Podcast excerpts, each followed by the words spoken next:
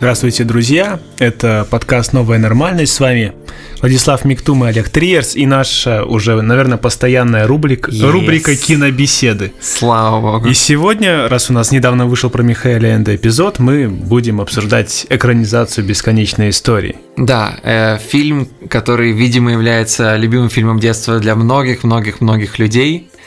И Владик со мной поделился до записи, что он сам посмотрел фильм детства, да. что ему нравится? Нет, я не помню его из детства, хотя смотрел, конечно, по телевизору. Я его посмотрел уже в зрелом возрасте, и он на меня произвел просто вау, впечатление вот такое шокирующее, да. что такая драма, такая драма. Конечно, это абсолютно не книга, но э, не охватило на самом деле, именно как голливудский такой семейный фильм, он, по-моему, работает. Да, у меня целиком противоположная точка зрения, видимо, ко всем людям Эва, учитывая, какие рецензии лежат Давай на IMDb. немножко про историю, как он снимался, наверное, что э, в 84 году вышел фильм, и Энд э, его ругал, потому что он участвовал в создании сценария. Да, он помогал. Но не, не сидел на съемочной площадке, не следил за каждым процессом, и когда в конце концов фильм вышел, он, его, он порвал его на, он, на куски. Он порвал его в клочья, и я когда читал его биографию,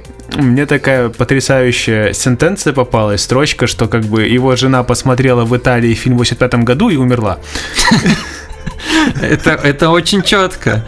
Это да. Э, я совершенно не фанат этого фильма, но тут интересная история была в том, что э, «Бесконечная история» на тот момент был э, в том десятилетии главный бестселлер Германии. Это был Гарри Не только Германия, это был да, Гарри Поттер. Да, Это был Гарри по уровню фанатизма и насколько все мироточили вообще из-за этой И книги. Германия решила вложиться. В да, это самый Германия. дорогой фильм в истории э, страны был на тот момент. И самое интересное, что они дали его режиссировать человеку, который за год до или за два года до этого снял другой самый дорогой фильм в истории страны. Который Das длится 4 часа. Да, режиссерская версия, которая длится 4 часа э, который я как раз считаю потрясающим фильмом и шедевром, ну, кроме Трой, э, в фильмографии Мих, э, Вольфганга Петерсона. Угу.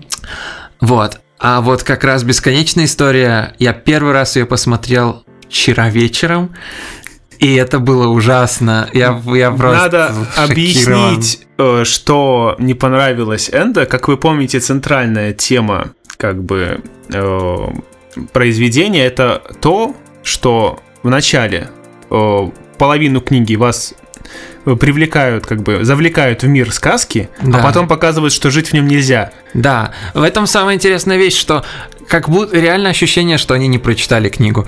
Э, основной тезис книги в том, что э, традиционный фэнтезийный эскапизм не может тебе помочь, если ты не будешь двигаться куда-то вперед и хотеть развиваться дальше и строить э, человеческие отношения, более, более имеющие вес в настоящем мире. И потом фильм идет и полностью погружается и в эскапизм. Он, он берет только первую половину да. книги, которая как раз является обманкой, ловушкой, и из-за этого Энда теперь обвиняет в эскапизме, потому что все смотрели фильм, и никто не читал книгу. Ну, как да, всегда. Абсолютно. Потому что книга составлена по принципу тезис, антитезис, синтезис, а фильм это просто как тезис. Фильм начинается с того, что мальчик... Уже, как... уже важно. Голливудская внешность мальчиков. Да, мальчик выглядит как э, ребенок-модель без вопросов, в то время как в книге он некрасивый, худой, э, то есть наоборот, некрасивый, толстый, да. кривоногий. И драма подается именно через вот проблему того, что у него нет матери, хотя в книге как бы он даже не воспринимает серьезно. Ну, нету матери и нету. Это не главное, как бы. Он еще ребенок, и э, для него это не так драматично. Именно. А, Куда знаете, драматичнее, что его не понимают одноклассники, учителя там шпуняют. Да. Причем фильм начинается очень посредственно, учитывая, что уже к тому времени было 80 лет киноязыку развиться, и фильм начинается просто с того, что мальчик просыпается, пере, перелистывает несколько страниц книги, идет завтракать со своим отцом, что для меня был настолько... То есть, учитывая, что книга начинается с почти вершины того, как можно вообще начать книгу, чтобы перевернуть это все потом на читателя, фильм начинается супер посредственно. Это что-то, что российский режиссер бы так, ну как нам начать фильм про мальчика, у которого типа умерла мать? Ну, он проснется у своей комнате, и мы Ну, покажем, что он любит книги. Это нам дается, чтобы, книги. чтобы, чтобы была драма, потому что как бы киноязык он другой, и здесь ребята явно боялись за такой большой бюджет, чтобы Да. фильм окупился, они решили действовать проще, не э, какие-то там э, сентенции про телему задвигать, Да. а просто мы подадим драму про мальчика, у которого нету матери, и который предпочитает жить в мире книг вместо настоящего. Да, но проблема в том, что в противовес э, тому, что выдвигает Энда, они говорят, что ему не просто повезет с тем, что он выбрал жить в мире книг. Он попадет в историю, он станет героем, он накажет всех э, его обидчиков, пр- пролетая над ними на драконе, потому что вот он такой удивительный избранный мальчик. То есть вся суть книги была в том, чтобы Бастиан, главный герой, понял, что он не удивительный избранный, что ему есть над чем работать, и весь фильм это просто как ты удивительный избранный, пойми это и давай садись на своего дракона и летай на своем драконе, э, куда, куда вообще тебе в голову взбредет. Типа в книге бы это вообще не пролетело, если бы он просто решил запрыгнуть на дракона и сказать, давай накажем моих хулиганов. Поэтому Энде не просто был недоволен, он судился с э, Да? авторами, чтобы его О. имя убрали из титров. И Блин, не получилось. Да. Он проиграл. Но я его понимаю целиком. Я просто досмотрел. И это фильм как бы универсально любимый. То есть я... Вот мы сейчас перед Да. записью листали рецензии, мы не наткнулись ни одну, где вы говорили, Я, что я его тоже люблю. плохо. Я, я с тобой не согласен, но я его люблю в первую очередь, конечно же, за музыку, за дизайн, и потому что окружение фантазии, которое нам дается, в нем хочется жить, и это не какой-то клишированный фэнтези-мир. А, это Благодаря правда, ладно. тому, что они многие места передают просто в слово в слово из книги, и когда вы будете читать вот первую половину, вы будете замечать, что очень, ну, как бы довольно бережно перенесен текст книги именно в форму кино. А, но потом мы доходим до сфинксов. И сфинксы... Сфинксы... Энда охерел, когда. Энда, Энда был просто в шоке. Дело в том, что в книге есть эти сфинксы, удивительные создания с лицами, не похожие на лица людей, но что-то среднее, на которых Да, постоянно меняется По выражение. которому э, они, наверное, девушки, но не факт. Да, Тебе- лапы львов и лапы тигров, и у них э, просто они удивительные загадочные создания. В книге э, это просто рейтинг R нужно сразу влеплять, потому что это просто женщины с голыми грудями, э, с крыльями, Да, которые... ну после Boot хотелось... э, Да, да, да, видимо, после компании сплошных мужиков-моряков Петерсон решил, что бог с ним. И это самое шокирующее изменение в дизайне, что я видел в фильме. Я вот вчера сидел, смотрел, и дошло до сфинксов, и я думаю, о, первые ворота, сейчас будет прикольно. И они просто сидят, э, как, что, что происходит? огромные дойки такие на тебя. Именно, то есть, например, я смотрел фильм, и у меня было ощущение, что он довольно опошлен. И вообще, на самом деле, для меня было ощущение, что фильм достаточно э, банальный сам по себе. То есть видим- они взяли абсолютно для меня уникальную гениальную книгу, и они сделали из него совершенно банальный фильм. Я не знаю. Знаешь, я отношусь изначально, видимо, к фильмам вот так вот, как бы, как немножко более вульгарному и резкому э, языку, потому что фильм, он по, ну, по своей форме, так как он длится там около двух часов, и ты сидишь его, смотришь... Скажи, это а, Дасбут, режиссерская версия. Да. Э, Одним э, как бы заходом он э, должен быть более динамичным, резким э, и чаще всего оперировать к эмоциям, как бы старается режиссер. Тогда, но в этом и дело, что я смотрю и я понимаю, что что Петерсон с тобой согласен в этом фильме. Но, например, в Дасбут он совершенно понимает, что а, э, фильм может происходить на том же уровне, что и литература с этим наращиванием напряжения, и что ему не нужно никуда спешить. И ты берешь режиссеров вроде Шанталя Керман или Отзу, я знаю, что ты не против Вима Вендерса, и ты же прекрасно знаешь, что Вендерс снимает фильмы, ему плевать на под- э, ограничения того, что может зритель не Вен- поймет. Вендерс, Вендерс не снимал, мне кажется, хотя ты мне можешь э, поправить э, на фильм за рекордный бюджет в истории Нет, Германии. это правда. Все- наверное, все фильмы Вендерс, все бюджеты Вендерса в сумме будут стоить Да. как одна бесконечная история. Это И правда. э, э, как много труда, то есть э, понимаешь, фильм этот, он не просто авторский, это коммерческий продукт, и коммерческий в том плане, что здесь э, труд студий вложен, ну, и да, но... производящих аниматронику, вот да, эти да, да. окружения, и это все настолько волшебно выглядело, что я просто сидел и такой, вау, я, я там живу. Ну в, да, в, но блин, мне, например, еще меня трогает, что он вышел в, через два года после Империя наносит ответный удар, получается. Или через два года после возвращения джедая. Короче, вся, mm-hmm. почти вся ну, да. трилогия Звездных войн уже там. И вот я смотрю на это, и там передана духовность. Типа, если брать первые Звездные войны, они не спешат с этим, и они при, приносят тезис, который они хотят принести. Вместо этого я смотрю бесконечную историю, и там история, во-первых, про протагониста, который, в котором нет никакого драматического изменения.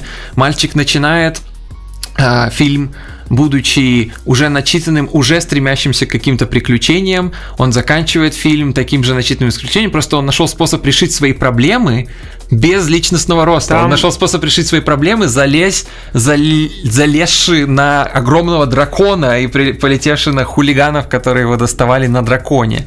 Знаешь, там я не согласен. Там есть несколько уровней конфликтов. Во-первых, это просто драма, как бы личная мальчика, который потерял свою мать и который, получается, встречается вот с такой формой реальности, не с какой-то глобальной проблемой непонимания, потому что мы все это не вычитываем. Ну да, там его кидают хулиганы в мусорный бак. Ну подумаешь, господи, какая ерунда. С кем не бывало. С кем, с кем не бывало. Он все еще красивый, он все еще, ну, в наших глазах умный, да, и... в первой сцене, причем отец не сказать, чтобы на него, то есть отцу на него не плевать. Да, говорит, у него какие-то натяж... заниматься спортом. У, у него непонимание с отцом именно за счет того, что как бы мать умерла, и они не знают, как по этому поводу поговорить друг с другом. Да, но на фоне, то есть на уровне того, как они относятся друг с другом, у, них, у нас нет ощущения, что они как эти далекие фигуры, или что отец плохой угу. отец, его отец явно старается. То есть есть вот эта камерная драма, и есть драма глобальная, которая происходит в фантазии, но в фантазии как самостоятельном мире. То есть он берет и разграничивает, получается, вот эти реальности. Фантазии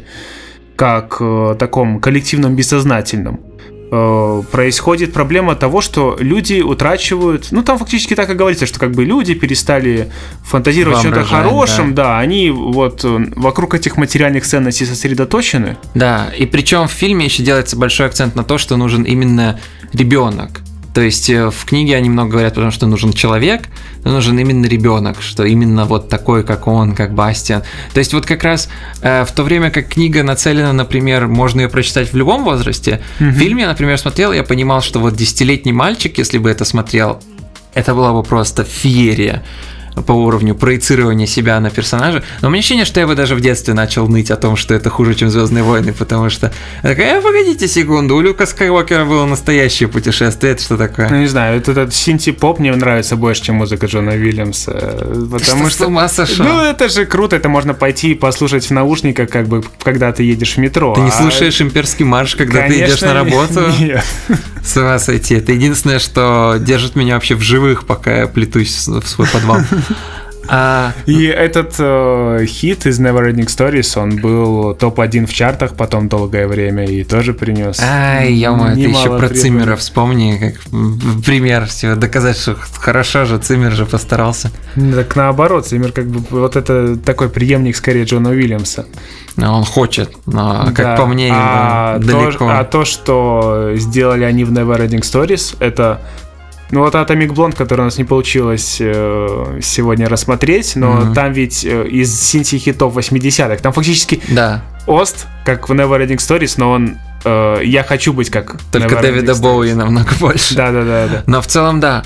А, если смотреть вот чисто на форму, бесконечной истории, то у меня, типа, я смотрю, претензий быть не может. Аниматроники, там просто, фант... то есть эти силиконовые э, фигурки, которые они делали, э, эти макеты, которые да. они создавали, это просто на вершине. Видно, куда пошли эти деньги, дойчмарки. И там, возвращаясь к драме, там добавлен как бы новый уровень. Вот один из моих любимых моментов, про который я люблю упоминать. Mm. Во-первых, кстати, там, там он не только там срабатывает, то есть и когда вы помните там Скалоед, плачет о том, что не смог удержать своих друзей, Да, это, своими это руками. круто, это срабатывает. То есть он относится к истории не как бесконечной, а он берет и продолжает вот эти... э, ничто не оставляет, потому что фильм это не книга.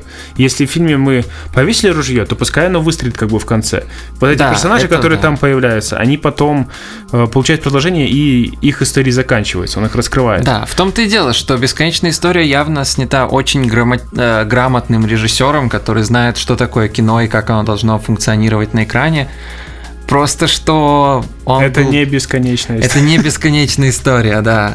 Это Получается, что да, она не бесконечная, даже на экране она не бесконечная, потому что есть продолжение, есть конец. Да, именно. И э, для меня еще проблема, наверное, с Петерсона подходом тут в том, что если ты смотрел его другие фильмы, например, Das Boot или Трою, например, Мгм. я, наверное, единственный фанат Трои, кого я знаю. Да, мне трое не нравится, конечно. Да, потому что- но построение мира, который вокруг происходит и в Das Boot, и в Трое, и даже в Бесконечной истории, настолько кинематографичные. То есть вещи происходят, и тебе их показывают, и это очень яркие из- изображения, которые запоминаются в, твоей, в тебе навсегда, и ты достраиваешь этот мир сам.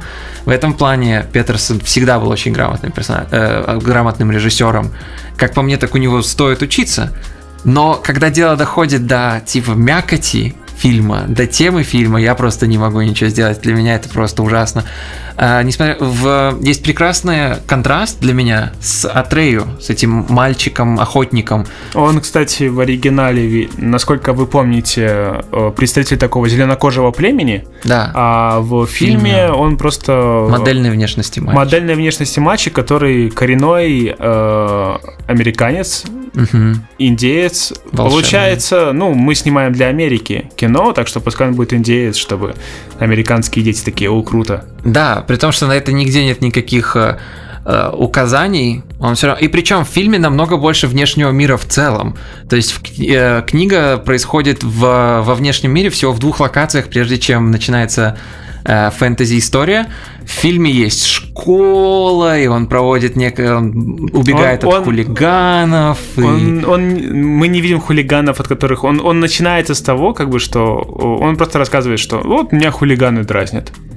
То есть мы знаем, что они есть, но мы их никогда не видим и не Я- встречаем. я их видел. В этом, в, А, в в книге, книге, в книге, в книге, в да, книге, в книге. А в фильме, да, в фильме их э, показывают, чтобы ты мог сопереживать персонажу, что какие плохие ребята, как Да, бы, да, потому да. что это вас объединяет, как бы, о, мы ненавидим хулиганов вместе. Наверное, это еще меня задело. На самом деле, я понял, что вчера, когда я смотрел, меня задело, что просто все персонажи такие плоские. Никто из них не выходит за пределы своей одной характеристики. И я понимаю, что сложно написать объемного персонажа. Это, по сути, самая сложная работа сценариста написать персонажа, который чувствуется как живой человек. Но я все равно смотрел, и я не мог не подумать о том, что у каждого персонажа есть типа черта. У хулига... хулиган должен быть хулиганом. Вот, кстати, интересно, учитывая, что Энда кинокритик, э, Да. У- и он участвовал в создании оригинального сценария, который он потом ругался, что изменили. Да, вот испортили. интересно было бы поискать, остался ли где-то оригинальный Первый сцен- драфт. Он бы Да. все равно был весь на немецком. Ну да, возможно. Ну, какие-то. Есть же безумные по фанаты бесконечной Ну да. истории. Это как я недавно прочитал неспродюсированный сценарий Джеймса Кэмерона к Человеку-пауку, Мгм. что было просто безумно. Он там планировал такие вещи с символикой э, материнства и символикой за Ну, может, быть, психоанализ. может быть, у Энда там были это сплошные там три шестерки везде. Да, и, оккульти- и окку- оккультистские э, референсы. Может быть. А, штука, которая мне, в принципе, понравилась, наверное, это монтаж, но он там просто в классической форме. И вот мы перед записью я зашел посмотреть, кто сделал монтаж. и Это была та женщина, которая сделала монтаж на «Я Кристина» и «Имя Розы» с Шоном Коннери. То есть, по крайней мере, с этой стороны все хорошо. А, еще одна штука, которая мне не понравилась, это то, как дракон выглядит в фильме. Да ладно, нет, Да. ну это уже чисто вкусовщина, потому что, Да ну. по-моему, он прекрасен. Ты, ты не знаешь, как они потом... Я не знаю, эту аниматронику кто-то украл, у меня такое чувство, потому что они снимали вторую, третью часть, и там все выглядит в тысячу раз хуже. Да, ну вот Конечно. я не смотрел вторую. Я тоже не третью. смотрел, благо, я так смотрел пару кадров. А, клипы и на это ужасно просто. Они- испортили все, что могли.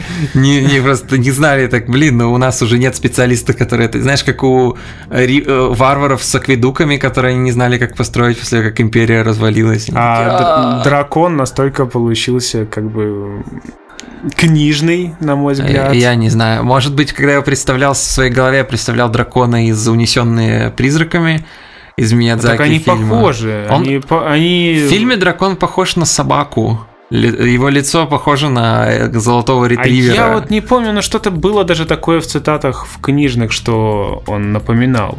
Собаку? Но я вот надо было, видимо, выписать. Но тебе. просто- Не ожидал такой вот. э, Такого наезда. Да-да-да. Ну просто даже я читал, что дизайнер э, этого дракона называл его в шутку ретривером, нашим ретривером.